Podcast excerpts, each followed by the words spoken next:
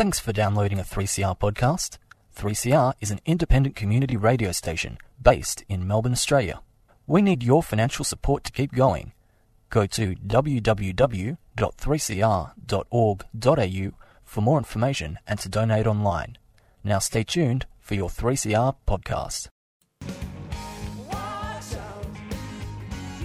Housing for the Aged Action Group, HAAG for short, a housing group for older people run by older people. Present Raise the Roof! We advocate for secure, affordable, and appropriate housing. So listen up on the second and fourth Wednesday of the month at 5:30 p.m. on 3CR 855 on your AM dial.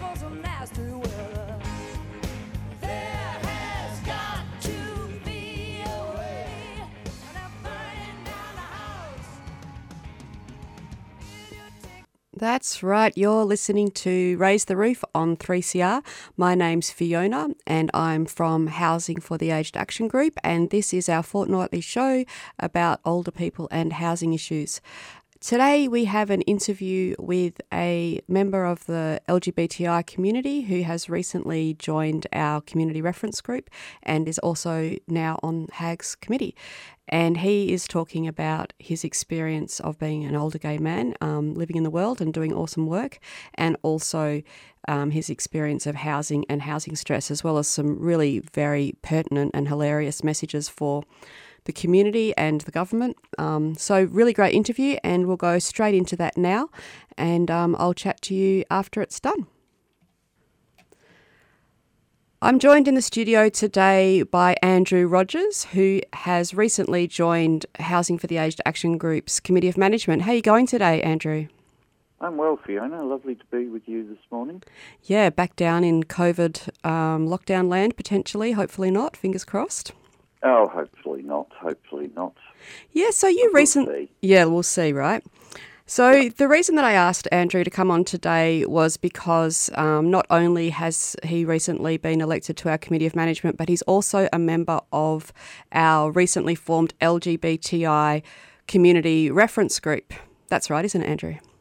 Yes, it is. Um, it's the reference group for the project associated with the report Older LGBTI Folk, um, People at Risk of Homelessness. You know, I think it was called Out of the Closet, Out of Options, wasn't it? Yeah, that's right. Yeah, I remember right. That's right. So, can you tell us a little bit about your background and um, what attracted you to getting involved in this project? Um, well, I'm in my early 60s now, and I work um, delivering training with Val's LGBTI Aging and Aged Care, um, where we look at uh, working with aged care service providers on ensuring that they're LGBTI inclusive. Wow. And it seems to me, it seemed to me, so my background is really in the interests of the health and well-being of older LGBTI folk, and for me, housing security is a fundamental cornerstone Yeah. of healthy older age. And there are things for older folk who are lesbian or gay or bisexual or trans um, that are different from the mainstream. Mm. So being able to work with your, or with our, I should say, HAAG's um, advisory group on this, uh, helps us, helps the organisation understand the difference in the needs of older LGBTI people when it comes to safe housing. Yeah. And I guess a lot of the focus we hear, we've just had a recent um, Victorian budget announcement of some funding for LGBTI services and in particular for housing. However, the focus again seems to be on young people, which of course is a really important um, important thing. A lot of people, when they are first coming out, they may be rejected by their family and end up um, homeless or in housing, you know, bad housing situations. So of course, younger people definitely need a focus, but I think a lot of the time the needs of older LGBTI folk are uh, forgotten about. So, would you be able to tell us a little bit about your experience as an older gay man, and, and I guess what the um, what what it's what your experience is in, in terms of that kind of lack of focus and what's different?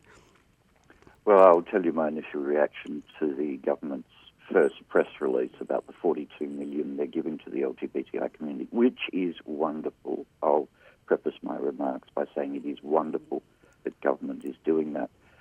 But that press release mentioned youth or young three times, Yeah. and there was no mention of older or aging in the press release. There's nothing specific for older LGBTI people. There's no uh, funding specifically for services and supports for older LGBTI people. And yet, I know from my own experience in talking to people who are perhaps a generation older than me that they live through a period that many can now consign to history, but is in fact still relevantly impacting on how they approach services now, their feelings of safety and security, Mm. and what they actually need. I, I know from talking with older people, many older people who lived, if you like, in generation invisible, where they had to hide their lives, they carried that through all their life. And so when they approach services, and that would include um, services who are providing safe housing, they don't necessarily disclose their sexuality or their gender identity for fear of being judged or for getting a lower quality of service. Mm. And so we need um, we need voices like the Consumer Advisory Group to be talking with organisations and to be influencing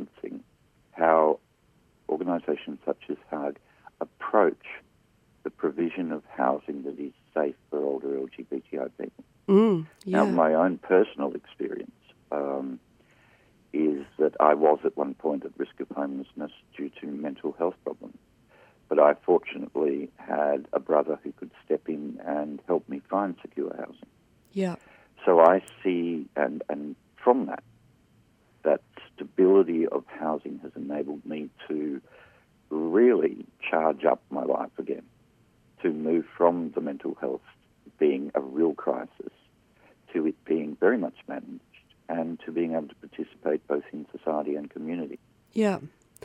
So what I get is, you know, it's a mixture of things, if you like, Fiona. The the importance of housing security for everybody, and the very definite, distinct characteristics of being older and LGBTI that make approaching services and make looking for things like safe housing a little bit more challenging than it might be for the mainstream. Mm. And so, when you were in um, that housing crisis, were you aware that you were at risk at the time, or, or were you just kind of consumed with, with trying to manage your mental health and not really thinking about your housing? Oh, it was a cycle, really. Yeah. You know, I knew um, because long term mental health condition, not working for so long, um, being unemployed, you know, all factored into financial. Yeah. Um, and so, you know, the mortgage became absolutely um, oppressive. Yeah. So it factored into one of the anxiety conditions was you know, based on where am I going to live? What's going to happen to me? Yeah. I can remember joking with another friend of mine, a very black joke. You know, we were standing outside Southern Cross Station, and he said, "Well, I'll take the corner on the northeast, and you can have the corner on the southwest." Mm. You know, that that kind of bantering conversation about we are terrified Yeah. Yeah. of what is going to happen here, and the notion of going from having owned my own house, even with a mortgage, to taking what little equity I had left, and that being the way I would pay for private rental, which was the thought of going into the private rental market as an older person who was unemployed was terrifying, Mm. absolutely terrifying. Um, because the older rental market is, uh, the private rental market is not secure. Yeah. You know, I would have been that classic case of one unemployment check away from a rent increase or a, you know having to change accommodation. I would have been really at risk there, never knowing whether or not I could settle and rebuild my life, or whether it would, you know, it would consume me.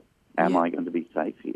So I think that's, you know, that that's my experience. Fortunately, uh, for me, my brother did something amazing and helped me buy a very small unit. Well, when I say very small, a small unit that he and I own jointly. So I am now secure, and in the three and a half years since that happened, I've gone from seeing nobody, being unwell, unloved, unemployed, uncertain, and ill, to actively contributing, working again, being involved in consumer groups, Mm, all because I had housing security. amazing. So you Yeah. really can see the difference that having secure housing has made to your not just Yeah. affordability, but actual participation in life and being able to, you know, do stuff again. Look, I think, um, you know, I've said it to you before, Fiona, but I'll say it again for your listeners. Housing security is suicide prevention. It's that simple. Yeah. You Yeah. know, if, if you want to draw a big sort of tabloid headline, housing security is suicide prevention. Absolutely. And when we re- launched that report last year, Out of the Closet, Out of Options, um, one of the things that we found through surveying over 200 older LGBTI people was that a lot of people had high risk factors for being um, homeless. So things like living alone, living with a disability, really high numbers of people living with a disability, um, living with caring responsibilities, and um, and also, you know, being able to manage at the moment, but potentially not in the future. But there was really low awareness of where to go for help, and also low awareness that they were actually at risk. So people didn't self-identify and say, "Hey, I'm at risk of homelessness," but when we looked at their circumstances, it was clear that they were, um, and and they just didn't kind of recognise that, or they didn't want to think about that. Um, what what is that your experience in, in you know talking to people in the community, your friends and, and acquaintances? Do you think that there's a um, there's an awareness of of housing and, and homelessness and services generally, or do you think it's something that people would rather not think about? I think it's the latter. I think it's something. Um, it, it's not maybe perhaps that they don't want to think about it. Is that in our community we're not encouraged to think about aging. Mm, You know, in the LGBTI community, there's not a lot of conversation about aging. You know, we hear tokenistic statements like we stand on the shoulders of people who came before us. And all I can think about that is get off the shoulders and walk beside them. because if you're standing on their shoulders, they're sinking into the quicksand of aged care while you're up there waving your banners. Get off it, people. you know, we need to be supporting older people. And one of the things about older LGBTI people is many of them have spent lives based on a very quiet and private independence. mm, I can do this because many older LGBTI people don't have the informal supports that mainstream folks do yeah. Because they haven't got the multi generational biological family necessarily who are often the people who say, hey, mum or dad or grandma or grandpa, we think we might need to get you some help here. Or they're the ones who take them to appointments or they take them shopping or they come in and do a bit of cleaning. But for many older LGBTI people, those people simply don't exist Yeah. because they don't have children or grandchildren in the main. So what happens is that they go on being independent until they reach crisis point. Yeah. When if they could have had help and support early on, they could maintain independent, healthy living. And we know, I think, that uh, you know there's a bit of pride in the community Yeah. about being independent. You know, like survive society kind of thing. That's right. Fiercely independent. Um, a lot of older folk are, and I think that's one of the things that's so sad about ageism, is that we don't. You kind of have these stereotypes of, you know, doddery old people that don't really participate, but the older people that I know and love are absolutely fiercely independent, and they don't seek out help unless they really, really have exhausted their own personal resources. Um, Yeah. and, and that's that's admirable, but it's also um, it can place people in bad circumstances as well. Well, I think it, it you know, they go along believing everything's okay, Mm. and then the crisis happens. Yeah, You know, they, they get to a point where they can absolutely no longer manage, and then You know, that the notion becomes, well, you go straight from being absolutely independent living to, oh my God, I've got to go into a residential aged care facility Mm. when they could have been supported at home. This is why I believe secure housing that's supported with the appropriate services to keep people living in their own homes is absolutely fundamental Yeah, to our healthy uh, health and well-being as we age. absolutely. And in terms of homelessness, you know, you made the point about don't think of themselves. I think that the phrase "at risk of homelessness," which I've learned since coming to HAAG, is vital for people to understand. It is not about homeless on the street. It is about you being in, a, you know, you've got a roof over your head, but you might not be able to afford it, or it might not be stable for the longer term. Mm.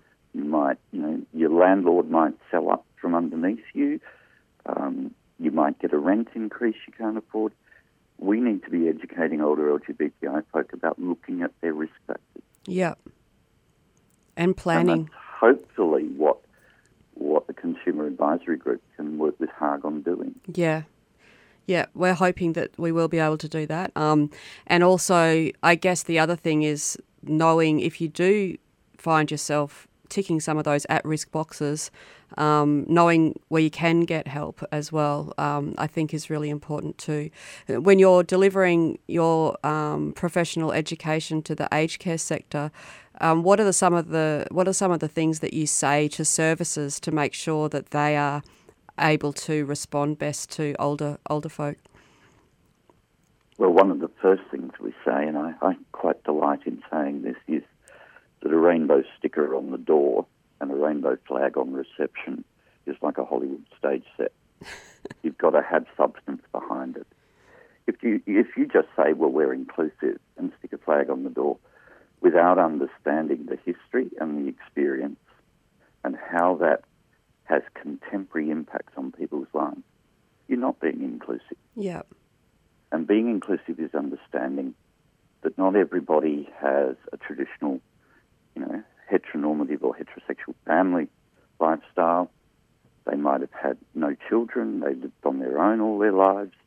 They might have lost people in the 80s and 90s with the AIDS epidemic, Yeah. for example. Yeah.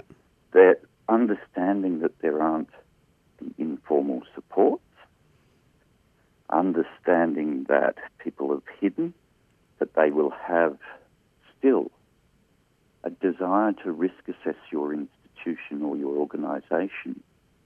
And you might be brilliant at welcoming everybody. But if you can't not conveying that message, they've got no basis to trust you. Yeah. And that's one of the important things for services to understand. You've got to work on reducing your barriers to inclusion within the organisation. This isn't looking at LGBTI people and saying, what do we do for them? This is actually looking at your organisation and saying, does what we do create a barrier that prevents folk who are lesbian or gay or bisexual, transgender and or have an intersex variation from approaching us in the first place? Mm. Yeah. You know, that the image is, you know, think of it, the image of a an organisation's building all covered in unicorns and sparkles and rainbows, and outside is somebody with a suitcase labelled historical discrimination, standing at the door saying, "I don't know if I can even trust this." Yeah. You know, it's that kind of thing. What are you doing within your organisation? I hope I'm making sense here. Absolutely. You're making, yeah, really great insight. And I think one of the things um, that there's a bit of a debate about, I guess, is LGBTI specific services versus kind of making the mainstream more welcoming. Um, and as a mainstream organisation, we're working towards Rainbow Tick accreditation at the moment, and hopefully we'll have it shortly. Um, so that's forced us to look at all of our processes from what happens when someone rings versus all the way through to you know becoming housed. Um, and when we were talking to some of the older folk in our reference group, we asked them about the best way to get messages out into the community, and a lot of them said, "Don't rely on the kind of I guess the queer press, but use the mainstream press and just put that content in that press." You know what I mean? So things are you know Col- Coles notice boards and and you know local newspapers and, and everything because they they don't necessarily um, kind of want to out themselves by buying Star Observer or you know what I mean like whatever that thing is. So that was I thought an interesting kind of piece of advice to us as a mainstream provider on how to get the message out. that's a Mm. superb piece of advice. Yeah. Really, a number of things you know come up in what you've just said. Firstly, you can have an LGBTI specific service, but given the way funding is, how much attention will be paid to the needs of older people in that? You know, we circle back here to what we started this conversation with: such a focus on youth Yeah. such a focus on youth that I'd be concerned that an LGBTI specific service wouldn't really be paying attention to the needs and um, hopes and the health and well-being of older LGBTI folk. You know, because the community is ageist in that sense. The funding is ageist. That's number one. Number two, LGBTI specific services are great in theory. But if you're an older person living in Mildura, for example, Mm. is there going to be enough of a cohort of LGBTI people, let alone older LGBTI people, for there to be an LGBTI specific service in Mildura? Mm. You know, those sorts of simple things. We have to do this via the mainstream. So we have to be talking to mainstream organisations. Know, when we're talking to governments, we have to ensure that governments understand that their funding of mainstream housing services must include LGBTI folk and specific mention of older LGBTI folk. Yeah. Much like the Aged Care Act talks about LGBTI older folk as being a special needs group, my view is governments should be saying that in any of their funding, particularly to LGBTI organisations, you must be paying attention to older people as well. Absolutely. And of course, we will always take a partnership approach to this. So we need a bit of both. We need to kind of make sure that mainstream services are better, but also, Yep. you know, partner with um, LGBTI organisations too, which we have done um, with Thorn Harbour Health and, and Switchboard um, and Val's Aging and Aged Care, of course. So we'll continue to be doing that as much as we can. Um, is there any, if you were, if there's any older LGBTI folk listening, um, what would be the number one message that you would you would give to them as um, to think about? Well, the first message I would give is to educate yourself about what is available in the way of supports for older people from both state and federal government and Mm. local councils. Don't wait to begin the process.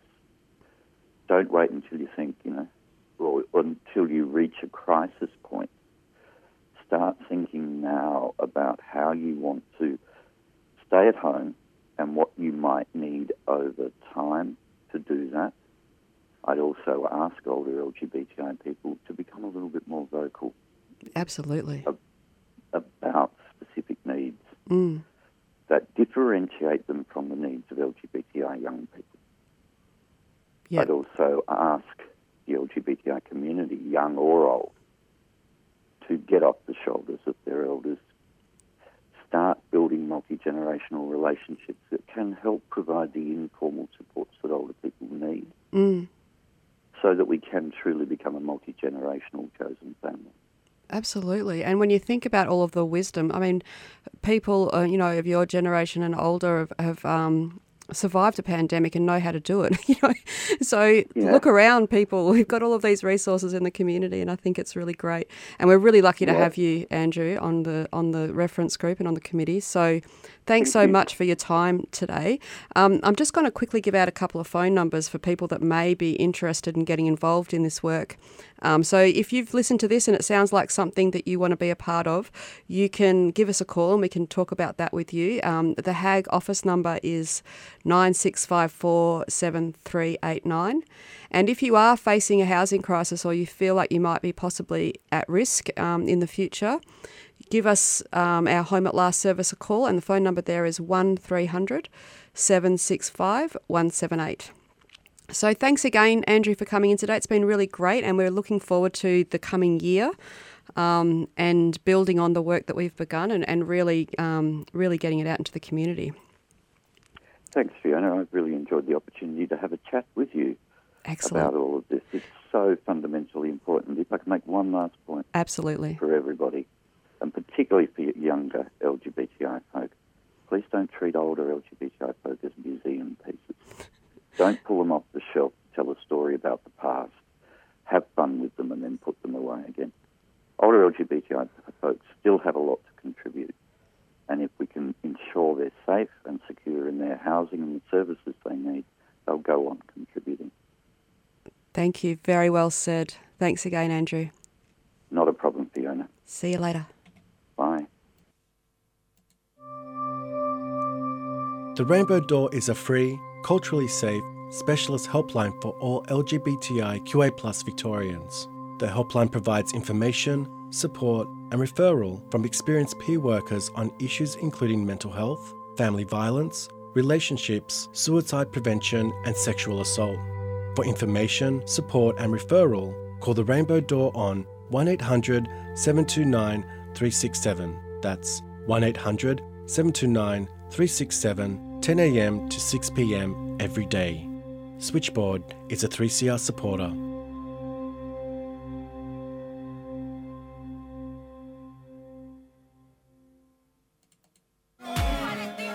Get ready to add your support during our annual Radiothon and be part of community powered radio. 3CR Radiothon fundraiser, June 2021.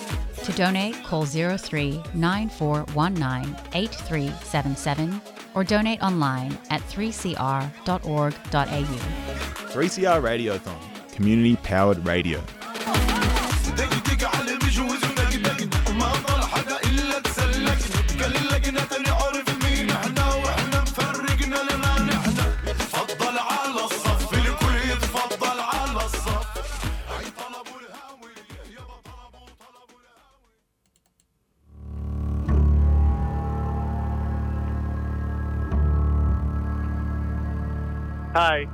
Is and I'm talking to you from a tree seat 40 meters high in the Errinundra Plateau. I'm here with other activists because we want to stop what VicForests is planning to do, which is to destroy 60 new areas in one of the last refuges of Ambent Forest in East Gippsland. We're calling the state government to protect all ambient areas of East Gippsland. If you want to get involved, contact geco at geco.org.au and join the campaign. A 3CR supporter.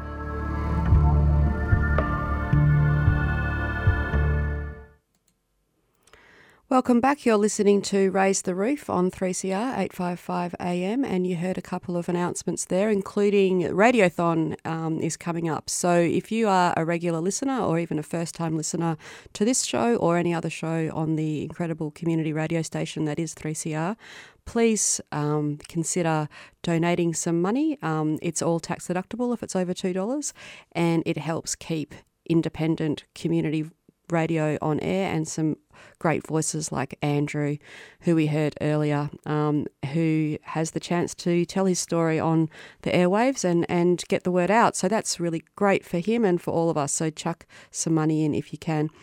Um, that's pretty much all we have time for today. So if you're interested in getting involved in any of the things that we've mentioned today, feel free to call HAAG and um, we will see how we can assist you. Um, but I'm going to go out with a song now. It's by Alice Skye, who is a local um, a local Aboriginal writer, singer songwriter, and I actually heard her play a couple of weeks ago at the Marlo Pub in East Gippsland, and she was really great. Um, and it was really awesome to hang out with her afterwards as well. So I'm going to play a song that she's written here, and it's called Melbourne. So that's all we have time for, and I'll see you next fortnight. See ya. Something